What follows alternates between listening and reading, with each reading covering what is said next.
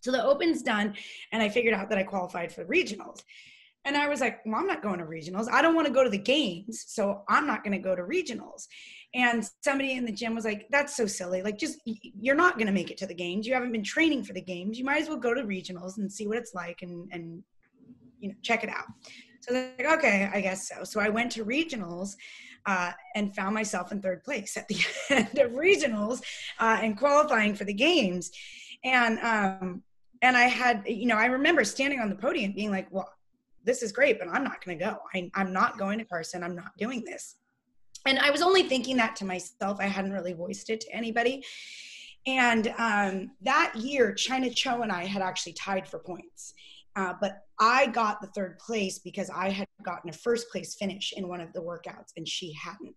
So that's how I ended up with that third place finish and the ticket to the games. And I had never said anything to Chyna about not wanting to go, but I remember um, at the end of the game, she walked up to me and she was like, You better go. And I don't know if she just knew that I was hesitant or I, I don't know, but it, I, it, that was the moment when I was like, I'm going to the games.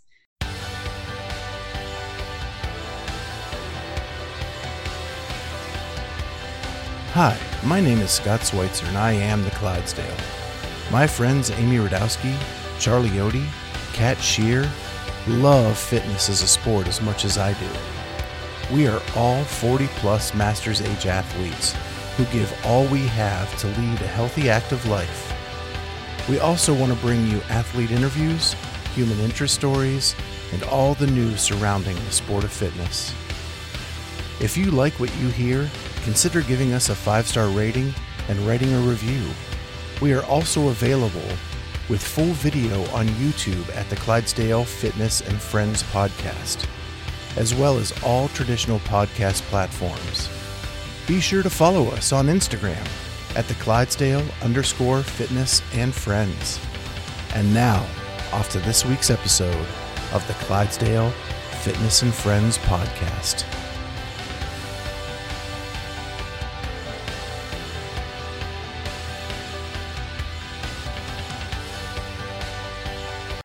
We have talked about this. It started on Games Weekend uh-huh. that uh, our podcast wanted to get to a thousand subscribers on YouTube. Yeah. When you hit a thousand subscribers, it allows you to do so much more. Uh, you have the ability to go live from different events, things like that. And Games Weekend, we really wanted to kind of go live and do some commentary of the games, but we couldn't because we don't have enough subscribers. So I reached out to Dave, and uh, he has agreed to sponsor this kind of giveaway that we're doing in our road to a thousand. And that is every time we hit a new century mark, we're going to give away an RX jump rope, the original RX jump rope. You get to pick the colors, you get to pick the the thickness of the rope, um, but we want to give away a rope every every hundred new subscribers we get. The key to that is you have to be a public profile when you subscribe. Hit that subscribe button if you're public. I get to see your name. And so that way we can draw from those names and give away that jump rope every 100 subscribers. And so we are super stoked about this. Uh, we wanted to do something fun with it, and Dave and his team came up with this kind of concept, and we're really excited to keep moving forward with that. Yeah, we're excited to help you along with that. And something I didn't tell you, but I might as well I might as well put it out there we're going to throw some other little goodies in there. We're not going to say what they are, but uh, and it may be different every single time. But whoever uh, whoever wins is going to get some extra little stuff in there. So it should be oh, fun. That's awesome. And so make sure you hit that subscribe button. Tell your friends, tell your family, because the faster we get to the next century mark, the next time we draw for another rope, and you're you're involved whether you are the first subscriber or the thousandth subscriber, you're still eligible to win uh, in these in these giveaways. So, and now off to this week's episode. Hi. Hey Annie, how are you? Good, thanks. How are you guys? Good. Good. I love the Don't Weaken shirt. That's one of my favorites. Thank you. Yeah. We are so excited to have you. Thank you so much for inviting me. So I'm Scott. I'm the Clydesdale, uh, and I know you've been talking to Kat. Hi, yep. Annie. Hi, Kat. Good to meet you. You and too. This thanks. is Amy in Hi the there. other square. Hi, Amy. Hi. So uh, this is awesome. You know, you are you're a legend in the sport, and we are so excited to have you. Thank you.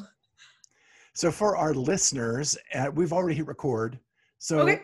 we'll just jump into it. And uh, for our listeners, we have with us Annie Sakamoto, one of the CrossFit OGs, and we're just going to talk to her about her journey through CrossFit and what she's got going on now, and and learn a little bit about her. So sit back and relax. So first of all, Annie, um, I've d- we did a lot of research on you, and you are like you were there at the very beginning of CrossFit, 2004 ish.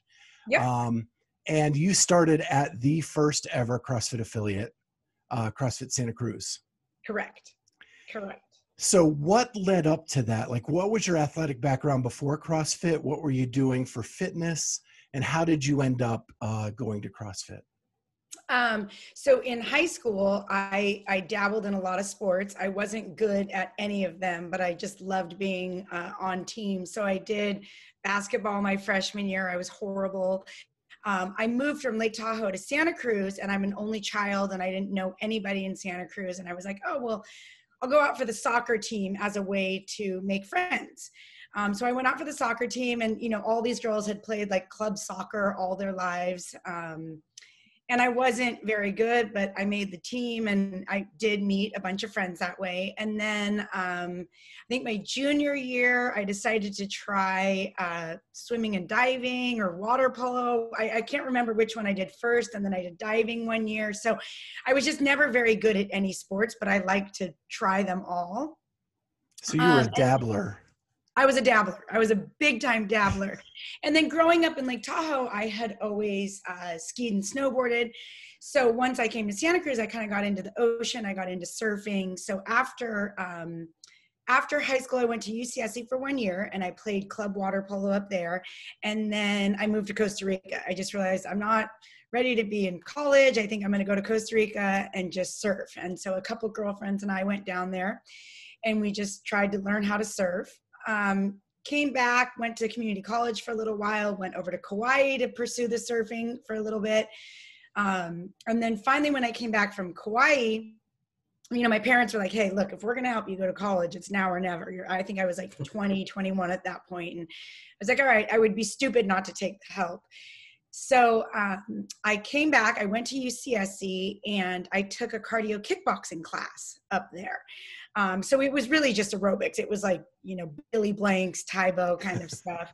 Uh, and I liked it, and I really liked it. And um, I had always been like stocky growing up. Um, and I think it was partly just genetically I leaned out in my early 20s, and and then partly probably the kickboxing class. But I really got into like fitness. Like before, when I did sports, it was more just about like being part of a team. It was very social. And then when I took this kickboxing class, I was like, ooh, I, I like fitness. I like exercising. So I ended up starting to teach some cardio kickboxing classes around town. Um, and rewind to when I was in high school, I had taken a hip hop class from this girl. Her name was Carolyn, and she taught this cardio hip hop class in town, and it was super fun. It was like a cardio dance class. And um, there was a girl in that class at that time named uh, Eva Twardokens, and she took this hip hop class. And so we kind of knew each other just from taking class, but she was about 10 years. I was like the youngest in this class. It was all a bunch of 20 somethings, and I was like in my teens. Um, and, anyways, I ran back into Eva um, when I was teaching the kickboxing, and you know, she had been working out with Greg already for probably like three or four years. And do you, do you know about Eva, two-time Olympic downhill skier? Yeah. Um, really, the first female CrossFitter ever. Um, and she told me, "Oh yeah, you know, I, I see that you're into fitness, and I'm doing CrossFit, and you should come check it out." And by then, because it was Santa Cruz, I had heard little tidbits about CrossFit, um, but really all I had heard is that people throw up, and you know, it's it's gnarly. Um, and I was like, you know, I don't have any need to throw up. I do my cardio kickboxing. I have like loud pumping music, and I'm fit as I need to be, and this is great. And so she kept kind of needling me, and she was like, no, you don't have to take a class. Just come in, and I'll do like a one-on-one session with you, and you won't throw up. So I went in to the original gym and um, she gave me three rounds of like a, a 10 deadlifts at 65 pounds. At the original gym, we had a pommel horse because Greg was a gymnast. And yeah. so it was 10 pass throughs on the pommel horse and a 400 meter run. And it was three rounds of that. And um, be, doing it by myself uh, and doing cardio kickboxing and not like CrossFit, I jogged the 400 meters. You know, I did my 10 deadlifts and the the pommel horse, the pass throughs were no big deal. And so when I was done, I remember I went home and my husband had done CrossFit a couple of times with some surfer buddies of his. And I was like, yeah, I just did CrossFit. It was really easy. And I can't believe people throw up. And I mean, they should really try my kickboxing class because that's like, that's fitness. um, and so he was like, Oh, I've done CrossFit before. I would take a class with you. And we had a couple other friends that had started taking classes, like the 7 a.m. class um, on Monday, Wednesday, Fridays. So uh, my husband Jake and I went to this class, and there was probably like 10 of us that day. And Greg wasn't coach, he had a personal client, and his uh, then wife, Lauren, was coaching. So I think he helped her though put together this workout, and it was a 500 meter row some number of squats, like 15 or 20 squats, 15 or 20 kettlebell swings. There was a cargo net at the original gym. So it was three trips around the cargo net um, and then 25 glute ham sit ups, three rounds. And the way that Greg and or Lauren figured out to impart intensity, especially on somebody like me, um, who was used to moving by beats per minute and not necessarily like by incentive, um, they staggered the start and they said you're trying to catch the person in front of you and not let the person behind you catch you. And that was definitely like the aha moment of what intensity could be you know versus that first time i did uh, the workout with eva. So i did all three rounds and um and it was tough it was really hard but it was like not you, you know i wasn't throwing up uh, but it was definitely different than that first workout. I did all 75 glute ham sit ups all the way back, all the way up. And I had never done glute ham sit ups before. Oh no. So the next day I was like, oh wow, my stomach's sore. You know, like that's that's cool. I feel good. I've never had my stomach be this sore. The day after that, I couldn't bend forward, bend backward, laugh, fart, cough, sneeze. Talk. Like I couldn't, I couldn't move. And in fact, my belly was a little distended and I was like, I have a hernia. Like I have to go to the hospital. I probably have a hernia. Mm-hmm. And Jake was like, ah, let's not go to the hospital. You know, let's let me go talk to Greg and Lauren. I think he went to the class. I couldn't even go to the class because I, like I said, I couldn't even bend. I could barely walk. And they were like, oh, please don't take her to the hospital. you know.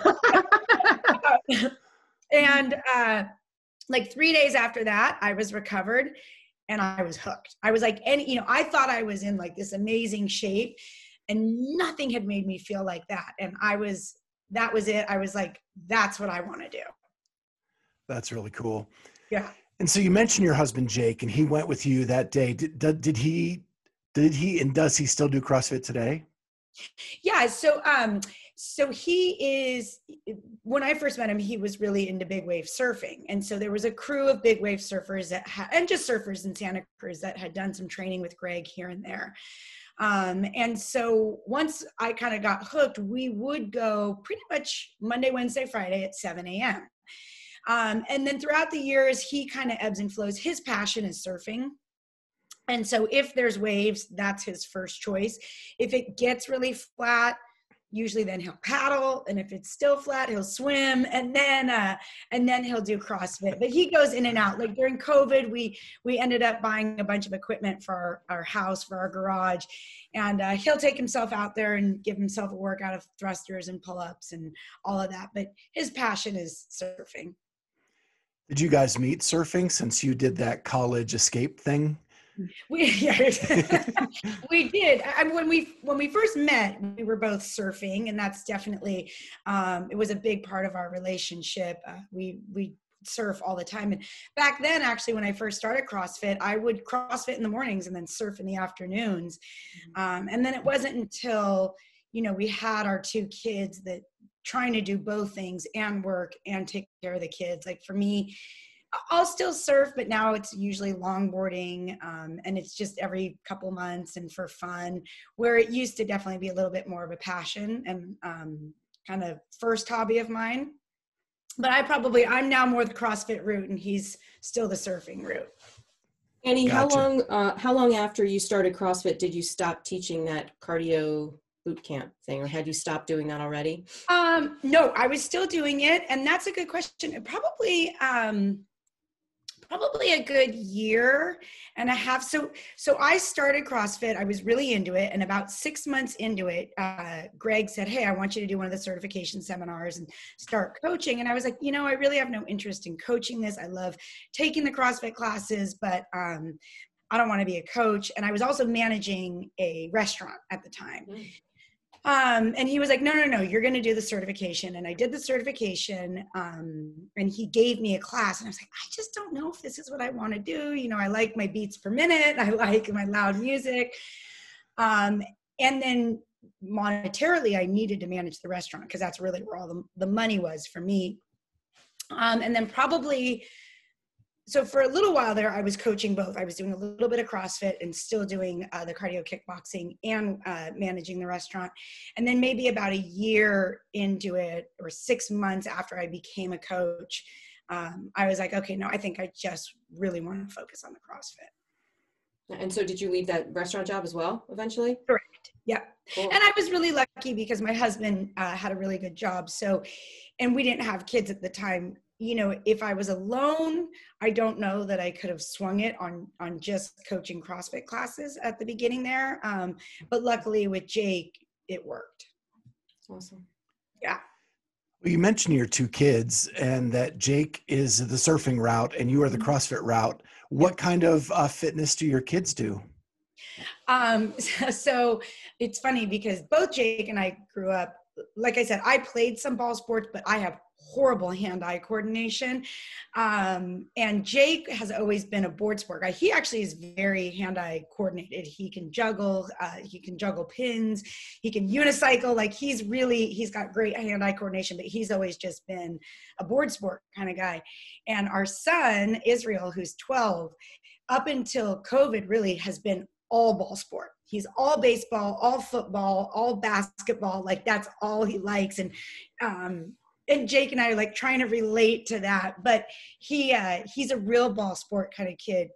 Since COVID kind of shut down all of that, he's now gotten um, much more into skating and surfing, which has been great because Jake is surfing, you know, the surfer, and so it's been fun to watch. Um, him really get into surfing. Jake never pushed the surfing with either of our kids because he didn't want him to not like it. You know, it's like you Yeah. one way and they go the other. Um, but he's now really getting into surfing, and then he's really his passion right now is skateboarding, and that's kind of cool because um, Jake's dad, right before he passed away, started designing skate parks. He was a landscape architect, and uh, a couple years before he passed, he started. Uh, designing skate parks. And then when he passed away, Jake's brother took over the business and turned it into a skate park design business. It was a landscape architecture business, and he just made it straight um, skate park design. And so it's kind of in his blood to you know be skateboarding but up until this year he's always just kind of dabbled with it and now he's really into skateboarding and then my daughter um, is her passion is volleyball. She really likes volleyball, but she's not that tall, so we'll see how how far that goes. Right now, she's been playing a lot of beach volleyball. But she actually, so she's 14, and during Christmas break, she came into the gym. She's dabbled in cross. I mean, both of my kids have done CrossFit on and off, um, but she's dabbled in it, and she's an amazing lifter. Like she just has real natural form when she, especially Olympic lifts. So I was like trying to nudge her, like, hey, would you ever want to do a meet? I don't want to do a meet. I don't want to do any of that. But um, she's a real natural when it comes to lifting. So maybe one day she'll get into lifting, is what I'm hoping. How hard is it? Isn't it really hard when you see the potential, like like you know what it takes to be good at something specific, and you see that your your child has that aptitude, and you just want to like grab onto it, and and they're like, nope, sorry. yeah, because she was in the gym and we were like, um, the workout was to just work up to um, a moderate double squat clean. I think it was a hang squat clean, um, something that felt like an RPE seven or eight. And again, she's 14 and she did a double, I think at 93 pounds. And it was like, it looked easier than almost every woman in our gym. Um, and yeah, I was like, you, you, we need to put a singlet on you and you should be lifting and I'm going to get your shoes. And she was like, yeah, I don't really. Eh. oh God. That's great. Yep. Yeah. I, I, had a very similar situation with my daughter. Uh, she didn't want anything to do with CrossFit um, and had the aptitude for lifting uh, did one competition, came in second place with adults at the age of 15. No way. Yeah, and then never did it again. yeah, yeah. My daughter's super athletic and she she kind of dabbles in it now and is semi interested, but she's more interested in working at my affiliate. She's like, I'm gonna I just want to run the front desk and you know, so hopefully if she does that, she'll get enough of the, you know, she'll she'll be exposed to enough of it to maybe it'll catch on. We'll see yeah, you realize they kind of have to find it on their own, I yeah, guess. Unfortunately. so, you know, from being from Ohio, you know, we don't have a lot of experience surfing, um, surprisingly. but I would assume, you know, there is some intensity to surfing. But I, I'm curious if you found that for you when you dabbled in both at the same time, it kind of seems like the opposite ends of the spectrum where one the crossfit is really intense and then that maybe the surfing would also be providing some some calmness or some some peace so um, did you find that that was like that for you or you know, um, so surfing a lot early on. I was doing a lot more shortboarding, um, and there's a spot here called the Lane, and it's pretty competitive. Um, and so, it, there would be a lot of frustration actually for me a lot of the days that i was surfing um, and that's why actually now for me the longboarding is more fun and calming and um, because but i was younger too you know and we uh, there was less stressors in our lives and so it was fine to have the stressor of crossfit and then kind of the stress of uh, shortboarding at the lane. Um, but now, it, for me, if I am going to serve, I do want it to be more um, more of a give than a take and so that's why i like longboarding more than shortboarding now yeah so, and my shoulders would be so beat up from CrossFit that I would try to paddle when I was shortboarding, and it would be really hard. Um, and it's like CrossFit kind of tightens your shoulders up, right? And then you're trying to paddle, and I just felt like I couldn't paddle a lot of the time. But I was young; it was easier. Yeah. So at the time you started coaching with Greg, and did you have any idea what CrossFit was going to become at that point? Because really back then it was in its infancy and you got to kind of ride the wave of what it became. Yeah, we I always joke that, you know, back then if you had a CrossFit shirt on and you went to the grocery store or something else, people go, What what's CrossFit? And you know, you were always stuck trying to explain what CrossFit was. And that was always this awkward moment. And you were kind of like, either you got to come and try it out, or I just can't even tell you what CrossFit is. Um, and then to see that now we will play this game when we're at the airport, which is like spot the nanos and see how many pairs of nanos you can spot in the airport. And to think that it's really only, I mean, I guess since then to now it's been 17 years, but that, that's quick to think that you know how much the sport has grown globally and then just as a sport. You know back then it, it felt very underground and it was a lot more of a strength and conditioning program. So there was a lot of guys at the original gym that um, did jujitsu and this was like their strength and conditioning for their sport.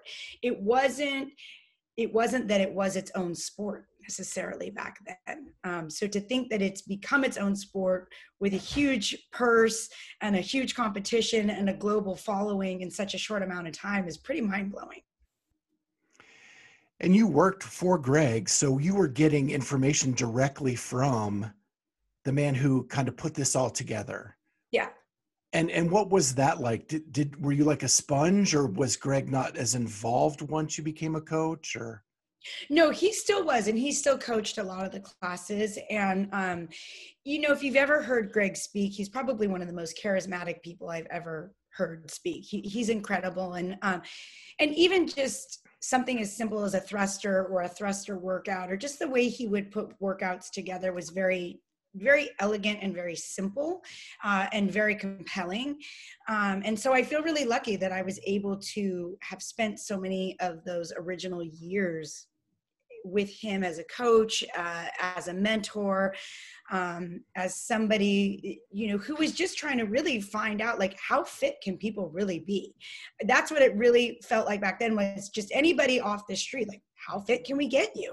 Um, and it was pretty cool to be with some of the original people as well because we really didn't know what we were a part of we really just thought we were going in and doing thrusters and pull-ups as fast as we could and you know um but i think he was a lot of it was seeing like what is the potential of humans as far as fitness goes i, I you know, love I the simplicity of that yeah and i remember when he you know he used to talk about you know if there's a guy that that deadlifts 500 pounds he's amazing if there's a guy that you know, runs a sub five minute mile, that well, that's amazing. But if you find a guy that can run a sub five minute mile and deadlift 500 pounds, which mm-hmm. back then, like, you know, sport sports conditioning was like that's not possible. Like you can either do one or the other. And and he wanted to be like no i think you might i think you could do both. Um and uh to kind of be in the quest to find out if that was possible was really cool. Yeah. And we talk about the growth and we talked about Eva, and you were a big part of the growth um, from a social media presence when the Nasty Girl video went viral. Yeah. And so I have to say, anytime that I'm coaching that and that workout comes up, I'm all, I'll like tell the class about it. Like if there's newer athletes, and I'll say you, you have to Google it, but be careful. Yeah. Google. Make sure you put CrossFit nasty girl. exactly.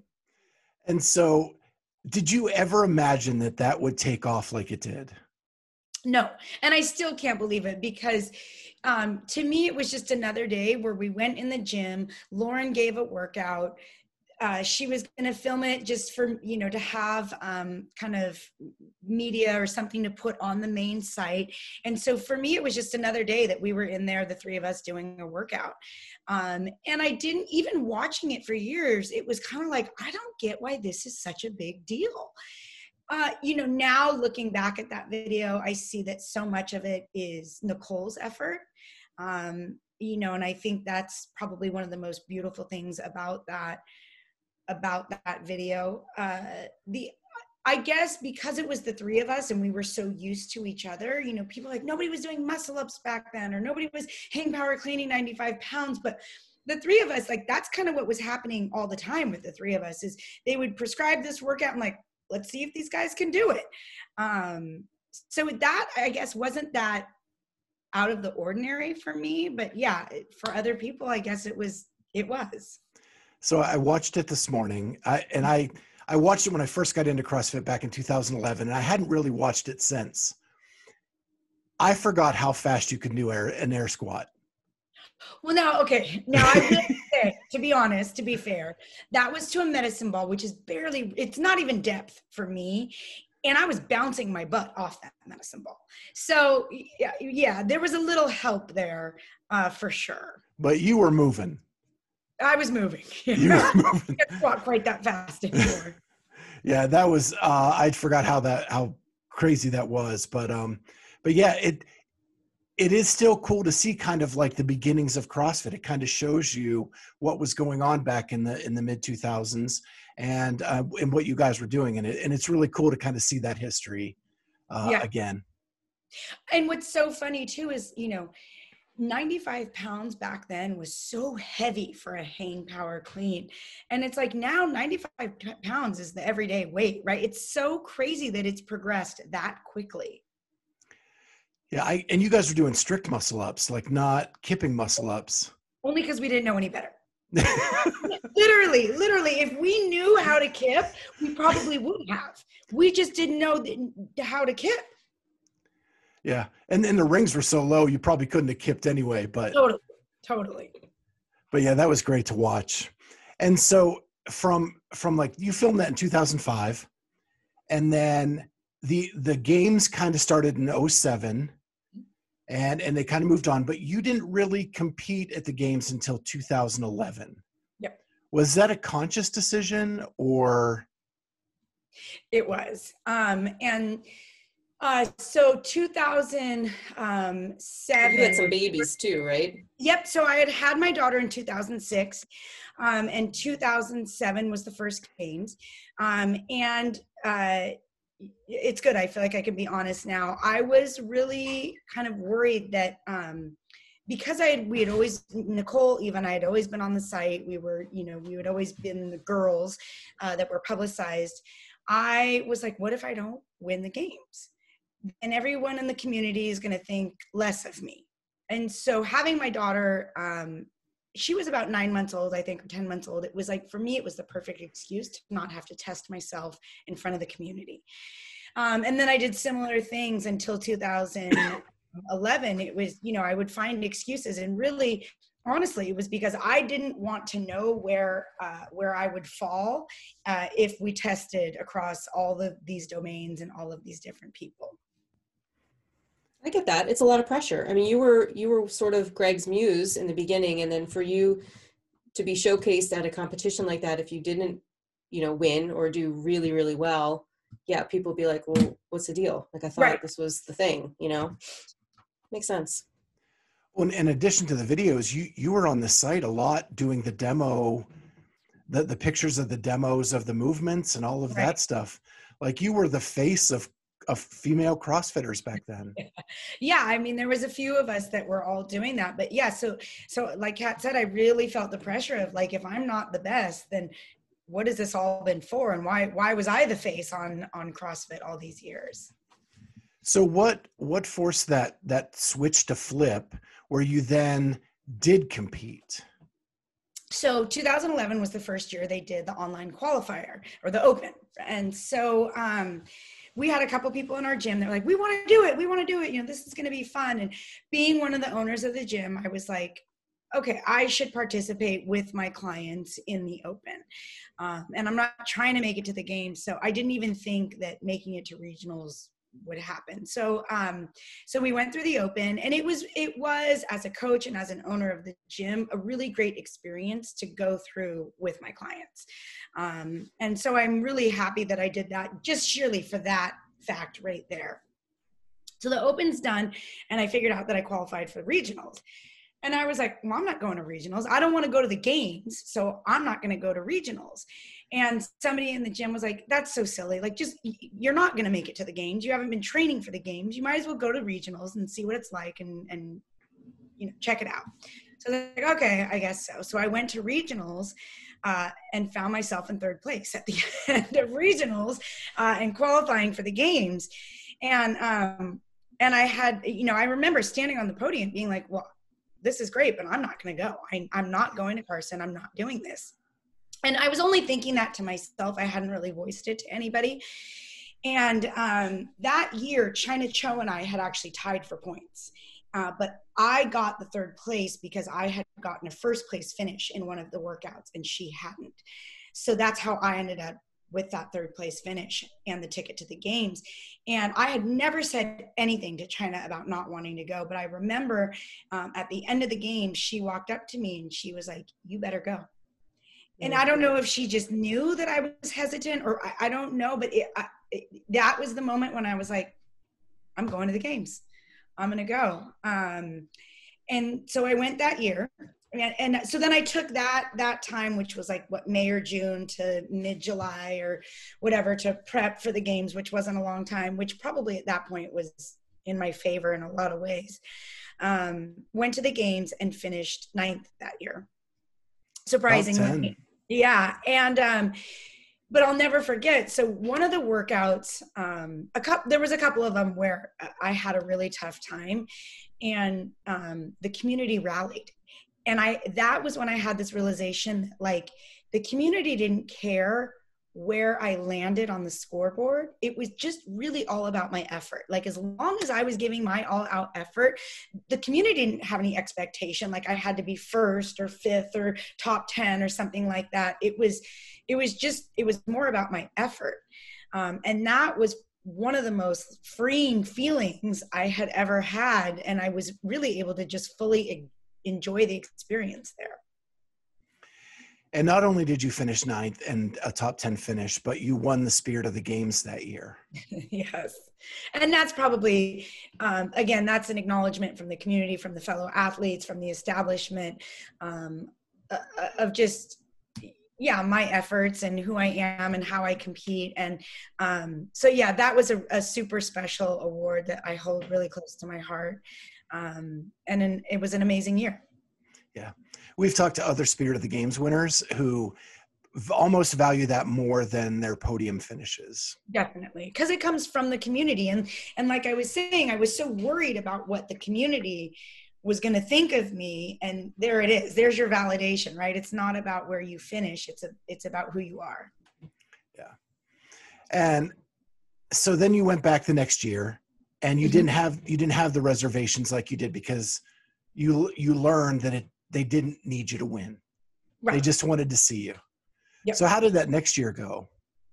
Um, so the next year was good. I mean, I was, it, it was a real switch too, to like verbally say, this is my goal. I want to make it to the games. I want to do well at the games, you know, because that makes you a little bit more vulnerable.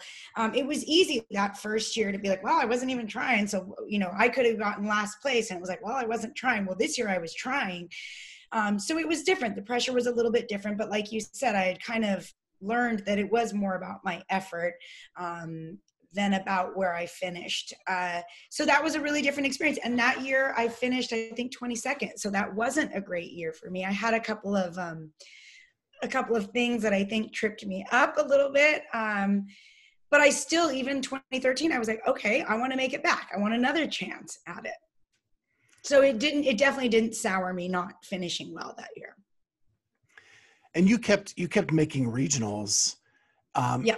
as you were getting older and kind of like the original sam briggs right? You you're up in your 30s and you're doing really well yeah. uh, still. Yeah. Yeah i qualified uh, and competed through 2015 so i think um i think i was 38 or 39 that last year that i qualified for regionals Mm-hmm. Yeah, and then and then you the masters kind of came out and you did that in 16 and 17. Yep, they switched it maybe the year before or that year, but yeah, so they, you know, at first it was only 45 plus. And then right around when I turned 40, they had bumped it down to 40.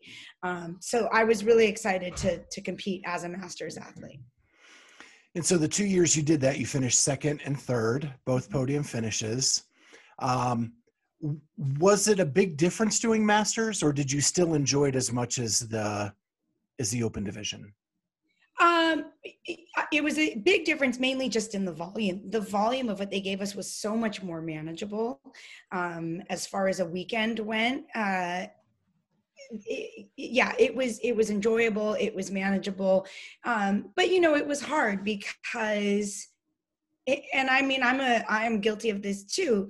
The masters athletes don't get near the attention or um, the accolades or you know just it's it's it's only the people that are really watching the masters are your friends and family right? Let's be honest. other masters. Yeah the other masters your friends and family. And you're not you know i'm not competing to showcase myself to the world. It, it is my own journey. It is about myself, but you're, you're a little bit marginalized as a master's athlete. Having said that, I think that, um, that we are an inspiring bunch. Any, any master's athlete, right? Anybody over the age of basically 35 at this point that's still doing anything, whether you're competing or not, is very inspiring to the next generations. Um, and, uh, I, I admire all of the masters athletes. It's it's just definitely a, a different experience coming from the individual side.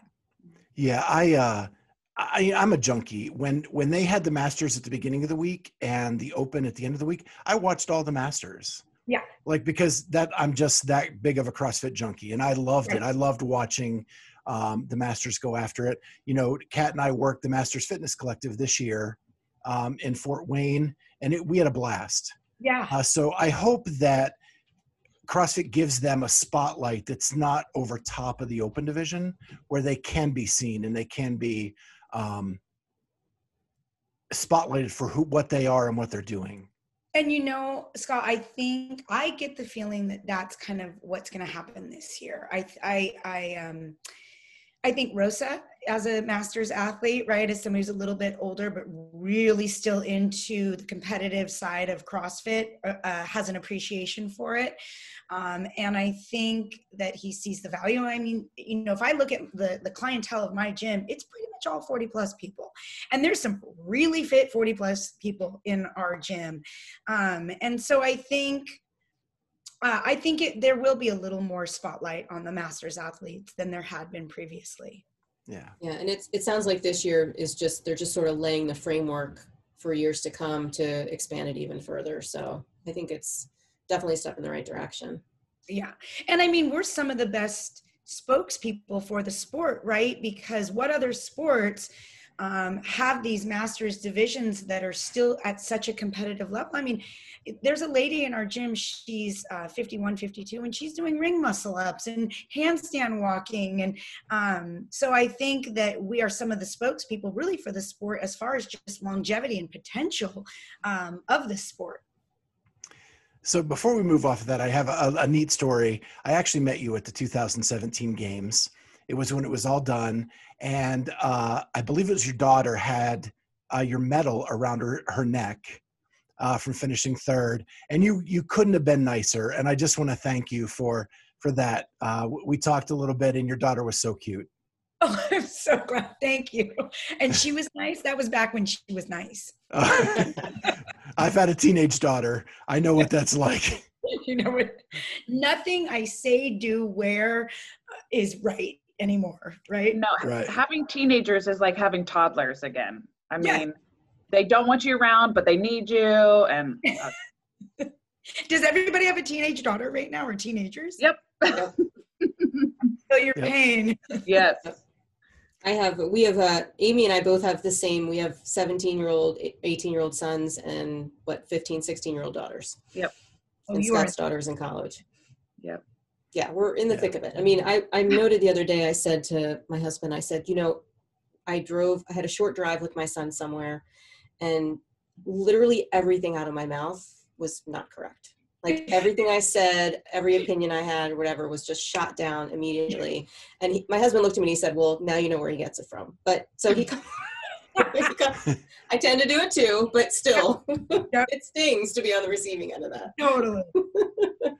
Yeah, and my daughter is 19. She's in college. Um, and so now she's being taught to debate back with me. Uh, so she has a better skill set than she did and you're paying for that. She's getting graded for it. Yeah, that's great. That's the worst part is that he's paying for it. Right. Right. oh So now. I, so now I kind of want to go back into your you opening your own affiliate and being an affiliate owner and co-founder of CrossFit Central Santa Cruz. Santa Cruz Central. Yep. Santa Cruz Central. Okay. And I thought I read, and please correct me if I'm wrong, that it's only 200 meters from the original CrossFit Santa Cruz. Correct. Correct. So, so is how much help? How much help did you get from HQ in in starting that gym? Was it really sort of them wanting to make some kind of satellite gym, or was it? So, um, so I guess probably about 2006 ish. Uh, Greg and Lauren moved to Prescott, Arizona. They they couldn't afford to buy a house in Santa Cruz at the time, and they wanted to buy a house, and CrossFit was definitely growing. So they moved to Prescott, and um, I was left to uh, manage the gym. And there was probably about 12 to 15 of us that were trainers at that gym. Um, and it was good. It actually ran great. We, we had our classes and our personals and yada yada, but it was like, I would have to call Greg and Lauren, like, we need more toilet paper. We need more paper towels. We need, we just didn't have a really great system. We did it for probably six months to a year. And then um, a couple of trainers broke off and went and started their own affiliate in Scotts Valley, which is like, you know, 10 miles from Santa Cruz. Um, and there was this moment where Greg and Lauren realized it was too hard to manage the gym from Arizona. They weren't going to come back and, and own the gym anymore. And there was enough of us as trainers that were kind of starting to bump elbows. Um, and a few people have talked about breaking off and doing their own gyms. Uh, so we, there was a group of us. It was um, myself, uh, Michelle Moots, who's still on the L1 staff, Eva T, uh, Rob Miller, who um, he was a rock climber back in the day. There's two CrossFit Rob Millers. This is the rock climber CrossFit, uh, Rob Miller, and then um, Jimmy Baker. And Jim Baker was uh, actually one of Greg's personal clients since about, I think, 1995, 96. Um, and Jimmy at the time was probably in his mid 60s. So the five of us just happened to walk down the street, saw this um, this space that was available. It was an old like Volvo repair shop, so it had tons of huge bay doors. Um, you know, it was just all like uh, cinder block on the inside, um, and we were like, "Wow, this space looks kind of cool." There was some office space also that we didn't need, but it was like at the end of the cul-de-sac. There was parking lot space and just a ton of bay door space so the five of us said let's uh, let's start our own gym and um, eva who had been with greg for years and years at that point um, greg offered us to take the name crossfit santa cruz and he offered us a lot of the equipment and eva was kind of the big one that was like I don't think we want to do this. We're going to be beholden to him if we take the name and if we take the equipment. And it was her that really pushed for us to buy all of our equipment have our own name and just really set things up on our own, the five of us. Um, and, you, you know, to be honest, I'm very happy that that is what she pushed for. I think it was absolutely the right decision on our part. Um, we were really lucky. We affiliated at the end of the year in 2007, then we opened up our affiliate in 2008, and um, we're still in that current location, uh, which is pretty awesome um, we actually still have a couple of clients that came from that original gym. So we have clients that have been doing CrossFit for 15 plus years. Um, unfortunately, so Michelle Moots moved and she, um, so she backed out as an owner because she was living in Carlsbad and it didn't make sense for her to own the gym. Eva pulled out at a certain point. She was just kind of not really into the CrossFit world that much anymore. Uh, Rob Miller also pulled out at one point. Um, we brought on two other owners. Uh, one of them was my coach during the games for a couple years, and then he went and did some other business endeavors. Um, and so for a long time, it was myself, Jimmy Baker, uh, and then Helene Bouchard, who's one of the other people that we brought on. Um, and it's, it was the three of us for quite some time. Um, and we were a great threesome. We, we could you know the other the, the, five of us that started there was a lot of strong personalities. There was a lot of bucking heads but we would always figure things out. Um, the three of us got along great. We all had our own niches and things that we did. Um, unfortunately this summer in july jim passed away. Oh. And it was a huge loss um, to our gym because not only was he a founding member, but he was in his early 70s and he had a lot of clientele that was in their early 70s mid 70s uh, he had one lady vilma who's 84 years old who was driving herself into the gym and he really spoke to that population. You know and it's amazing when somebody walks up to a crossfit gym and you know they want to be like if they see a bunch of 20 year olds with their shirts off they're like wow this isn't for me. And at, on any given day, if somebody walked up to our gym, they could never say, Well, this isn't for me, because here was Jimmy and they, they, he wasn't snatching you know he wasn't necessarily doing squat cleans with his clients but he was doing some variation of crossfit. Um, and so I, I we felt really fortunate that nobody could ever say well crossfit this is for the young kids like no. Um, and and we still have some 60 plus people in our gym and it's amazing but he you know besides being a founder member what he brought his knowledge experience and clientele was priceless. And so uh, it's just the two of you now, the two owners. Correct.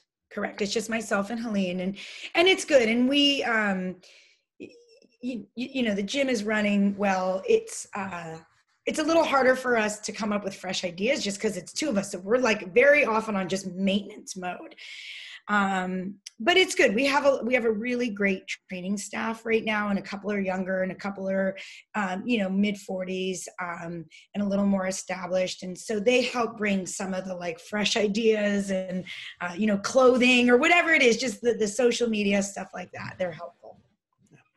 So you because you started so far back, eh, like in in the beginning of CrossFit, you kind of rode the wave. And what was that like as an affiliate owner? Not necessarily a competitor, but as an affiliate owner, what did you guys see in the last 15 years of CrossFit? Well, you know, and I'll never forget um, Greg very early on because Greg he had the idea of CrossFit, but he was not very business minded. Um, but he used to always say, like, he would never spend any money on marketing because your best marketing tool was your clients. Like, why would he go spend money on advertising when really it's your clients that are out there, they're looking better, they're moving better, and people are going to say, oh, hey, Scott, what are you doing? Why do you look so good all of a sudden? And so he, his thing was always like, invest in your clients. That's going to be your best marketing. And so we really adopted a lot of that business, you know, which was we never did a lot of advertising or pushing that way. It was always just about taking best care of our clients. Um, so could we have grown at a faster rate or put a little more into advertising and marketing? Yes, but we really kind of hung on to that old style. And um, so we've, you know, we've seen some attrition, we've lost some clients, but again, we also have clients that have been with us for 10 plus years um, and i and that's really important to me because again i when i think of crossfit um, i think of longevity. As a business as an athlete um, as a coach like this is what i want to be doing as all of those things as an affiliate owner athlete coach not just to my 50s or 60s but as long as i can. Um, and so it, you know it, it's there's a lot of people that were really smart. You look at your Jason Khalipas that were, were, that were very business savvy and and made a big name for themselves and their business.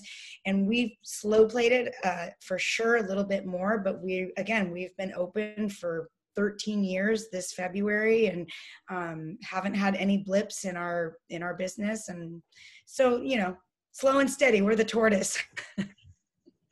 but I would say too, and that's why I'm really happy um, about the games and the way things are going is the games drive people into the, the affiliates. And I know that there was a big push to go more health and fitness wise, and that the idea was that would drive people into the affiliates. But um, even if you're an everyday average person, I feel like I feel like that the games, seeing the games on CBS or ESPN was really when we saw a lot of spikes in in people in our gym I agree. You know, when I started CrossFit, I was um, 500 pounds. No way. Yeah. And, you know, it gave, I was a competitive swimmer all the way to college and I saw what I could be. Like if I just gave it a shot and, you know, and I, I had the right coaching and I had the right gym and the right community um, and it happened. Uh, so I agree with you. Uh, but the games show you what you can become. Maybe yep. not at that level, but I can be competitive again. I can live a life where that's pretty cool. So yeah. I totally agree. I totally agree. And and I think that and I think Eric is going to see this too that um that the you know the the games gives CrossFit the platform to have a huge audience and then do an ad that has the everyday people right? So like people are seeing, you know, Matt and Tia and all these amazing people like, well, that's not going to be me. And then a commercial comes on and it's like, oh no, but that is me. Like I'm more like that person. They're doing CrossFit. And so to me, the games is inspiring and all of those athletes are inspiring. But as far as business wise goes, well, that's a great opportunity. You have a huge audience that's paying attention. And that's when you throw on your commercials of your everyday people and people are like, oh, okay, I could do it too. So I, I do want to ask you about what happened with Greg because you were part of that initial group that was with him, but I don't want to linger on it. I, I, I want it to be quick. Um, I, I, was on the affiliate call that you spoke, uh, the the big Zoom meeting that they did, and watching you have to talk about that situation and what happened with Greg, you seemed so heartbroken on that on that video because you were there in the beginning just a couple quick thoughts about what happened there, and then I want to talk about where we're going now that we have a new CEO. So I will forever be grateful for Greg for what he started. And I would not be doing what I'm doing. I wouldn't be an affiliate owner. I wouldn't be a coach. I wouldn't be a passionate athlete if it wasn't for Greg. And I, I acknowledge um, his part in that um, unfortunately, there are just some things about Greg, whether it's ego or whatever, that that I think stifled his ability to see the big the bigger broader picture of what crossfit really could be um, and what the community wanted it to be. Um, and so in that sense i'm very thankful that he made what i think was the best decision for him and for this community at that time. Um, and i was i was very torn as a as an affiliate owner and as an uh, a longtime lover of CrossFit of what I would have done had he not stepped down. Um, so I am I am very thankful that that was the decision that he made, uh, and I'm really hopeful for the way things are leaning. Yeah, yeah. There just seems to be a different vibe. Um, as the people we've talked to who have been close to Eric uh, at the games and different things, they just sense a different vibe um, yeah. which is which is pretty awesome. And you know, Greg hadn't been an affiliate owner for multiple years. He hadn't been coaching the masses for multiple years. Um, and so, you know, it's easy to lose touch with what the community is wanting and what the, the atmosphere is in your local gym if you're not in a local gym. And that's where you have to give Eric credit. Yes, he's got other endeavors, but he's been an affiliate owner for 10 years. And so he knows, um, you know, what the community wants and, and, and the strifes and struggles of owning a, an affiliate. Um, and that's very telling, I think, in the way he's handling. And so now I want to move into kind of you and what you're doing today and your in your future. And one is, you know, you're a part of the Rogue Iron Games, and we love seeing you do your commentary uh, during the games. Uh, love that smile and and the energy you bring. Is that something you ever th- saw yourself doing? No, no. I mean, yeah, that's it. If you ask me, even like you said earlier, like could you picture that CrossFit would be here 20 years from now or 15 years from back then it was like no no way would i imagine there was a million dollar purse and all this stuff.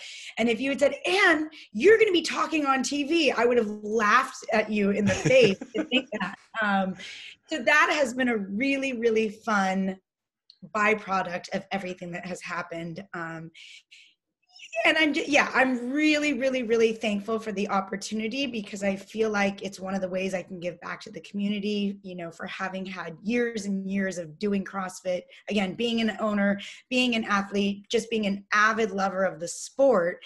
Um, I feel very fortunate that I get that opportunity to to talk about it to the masses.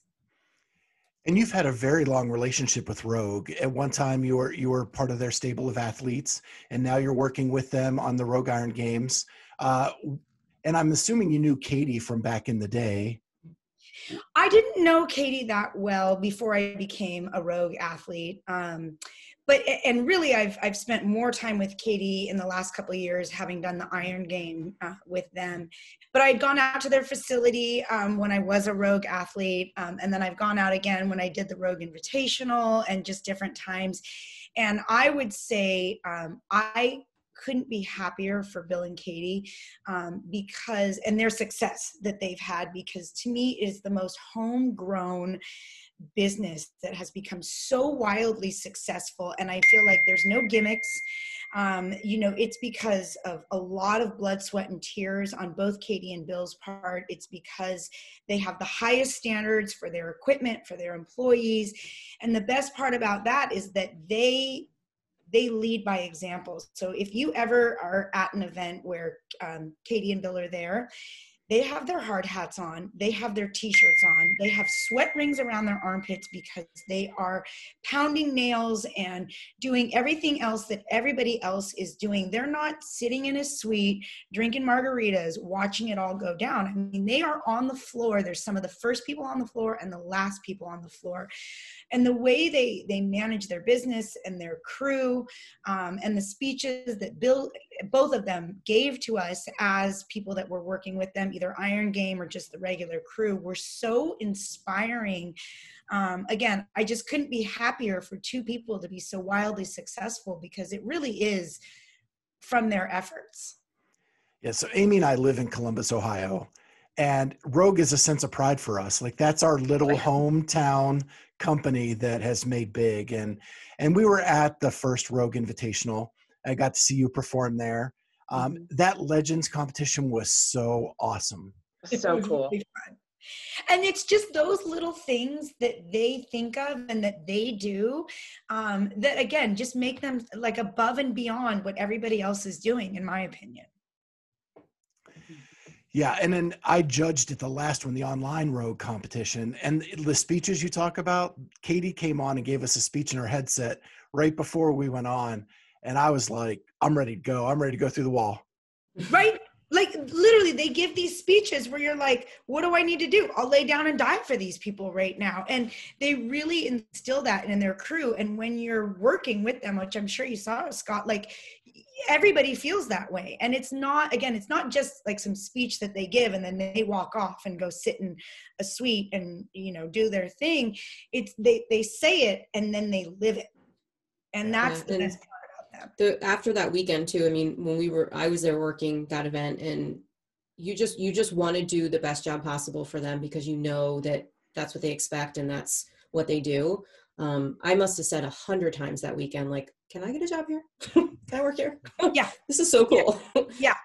Exactly. Yeah i couldn't be happier for them. They deserve all the success in the world. And they're just really upstanding people you know the way they they handled everything with greg and crossfit and um, yeah, they're just they're amazing. I have to ask, um, do you think the Rogue Invitational 2021 is in your future, either as a competitor or working? If I was asked to, y- yes, if Rogue asked me to do either of those things, I would most definitely agree. Awesome. Yes. So let's finish up with like what you what you see your future to be right now. Um, are are you going to do any more masters competing? And then um, on the outside that any more commentating any more things like that? Um, so the answer would be i would love to do both. Um, i you know my the heart and soul of of crossfit for me is my affiliate and being a coach so I will never do anything at the expense of either of those things because uh, that is really my daily passion is going into my gym and, and affecting the lives of others on a daily basis, you know, connecting with them on it on uh, every day. Um, but I still really am passionate as both an athlete. Um, I would like to compete again. The last couple years I've taken off, um, even as a master's athlete, you have to put a ton of time and energy into your training. And I have two kids that are 12 and 14, and they both have sports that they are playing. And I don't want to be missing their events so that I can train for my event. You know, I did that for a few years. And so for me, I want to be able to focus on them now. It's their turn. And a lot of why I did what I did was to be an example for my kids. Like if you want if you have a goal and you want to do something, then you work hard and you put in the work when nobody else wants to and you eat like this because you know it's going to benefit you. And that a lot of it was to be an example. And so now it's my turn to you know help be their caddy and bring them to games and different events um, and if things let up a little bit if if it gets a little easier for me to feel like i have the time to give as an as a competitive athlete then yeah i would like to do it again um, you know i love competing that makes me so excited huh? yeah, I mean, that makes me so just, excited Thank you. Maybe you just treat it like 2011 and you just do the open and see what happens. You might just find yourself in that top 10%. Exactly exactly yeah. Um and then um as far as the commentating goes you know as, pretty much as long as they ask me i'll probably do it you know obviously depending on who's running it and whatever but um everybody that i've ever worked with as far as the media side goes has been nothing but amazing um and again it's it's a really fun way for me to feel like i'm giving back and staying connected to the greater crossfit community well, we want to finish up with a question from Amy. So well, I just wanted to make sure we would be a fool to talk to you and not ask you about Annie the workout because duh. It's I have to tell you though, that is the one workout that I'm like, no matter where I go, if I'm traveling, I'm like, I, I will always do Annie because it's something I can, it's can totally be done anywhere. I love that. So it was funny. It was like one of those days I turned on, you know, back in the day, uh, you would wake up in the morning, you would turn on the main site and see what the workout was, right? And it came up as Annie 50, 40, 30, 20, 10 double unders and sit ups. And I was like, I, like, I didn't get it. I don't know why. The only thing I can think is I've, I, I really like double unders. I really hate ab mat sit ups. I'm horrible at ab mat sit ups. Um, and, and Lauren would do, I think it was Lauren really that did the workout. Lauren would do that a lot as like, you know, a hate and a like, or, um, or even sometimes like the workout Kelly um, was because this lady Kelly Moore, who used to be amazing and post all these great times on the original site, did really good at this like dumbbell workout and, and somebody was like oh my god kelly you killed it. And she came back and said well that's only because it's not running wall balls and box jumps. And literally the next day it was kelly five rounds of 400 meter run you know 30 wall balls and 30 box jumps. So you can thank kelly Moore for that workout. Uh, but that workout came out and then i remember then, then then nicole came out and eva came out and nicole's this gnarly horrible one that leaves you just destroyed you know eva everybody would you know i hate eva it's so gnarly and i was like I hate my workout. I've got this like wimpy little workout that's just double unders and sit-ups. And and I, you know, I liked that people be like, oh my God, you're the first workout I ever RX. Like, you know, it was nice, but I was also like, damn it, my workout's so easy. well, I'll tell you that out of all the the girl workouts, when I was in my prime at my box, I was like top five in every single workout except Annie. So oh, good. We're good friends. Not that easy. not that easy. Um, so actually this year when when they did awful Annie in stage one, I was like, there we go. Yeah. now, now we're talking. Um, but I do, I actually I love it because so many people love it, you know. But again, it's like that's the one like, oh, I did your workout for my warm up. oh. I did it back to back time. You know, like, it was a great warm up. I'm like, uh-huh. yeah. I think uh, maybe we have to make up like the Sakamoto or something and give, give you go. a second one. Let's do that. We'll yeah. So, so did you try Awful Annie? I haven't tried it yet. I do want to. I'm a little scared, but I would. did you guys try it? No. So, Amy, Amy and I did a version of it head to head on on video, but we didn't have a GHD. Neither one of us had GHDs okay. in our garage, and this was in the middle of lockdown thing. So, yeah. so we did it that way. It was fun. Amy won. I love it. By like five seconds, it was really close. It was close. Oh, I think, yeah. If it were head to head, it would have been, yeah, it would have been closer. I think. Okay. Yeah. Yeah. Well, I can't thank you enough, Annie, for taking some time out to spend with us today. It was so fun uh, hearing the stories and getting to know you a whole, a whole lot better. And I'm so excited that you you may be competing again because uh, I love to root for you. Oh, I really appreciate it. Well, this was super fun for me. Thank all three of you for having me. Yeah. Well, we will let you go enjoy the rest of your day, catch a wave, or or do yes. whatever you're going to do. Yeah, um, I'm gonna go get down to the ocean. I don't know if I'll surf, but I'll I'll go hang out down there. Oh, perfect. Well, thank you so much, and, and have a great day. Thanks, you guys. You too. Take care. Bye. Take care. Bye. Thanks so much for listening to this episode of the Clydesdale Fitness and Friends podcast. We'd like to thank our sponsor, RX Smart Gear. As a listener of the show, you can get 15% off everything except special editions and new releases when you use the code Clydesdale15 at checkout. That's Clydesdale15, all caps, at rxsmartgear.com.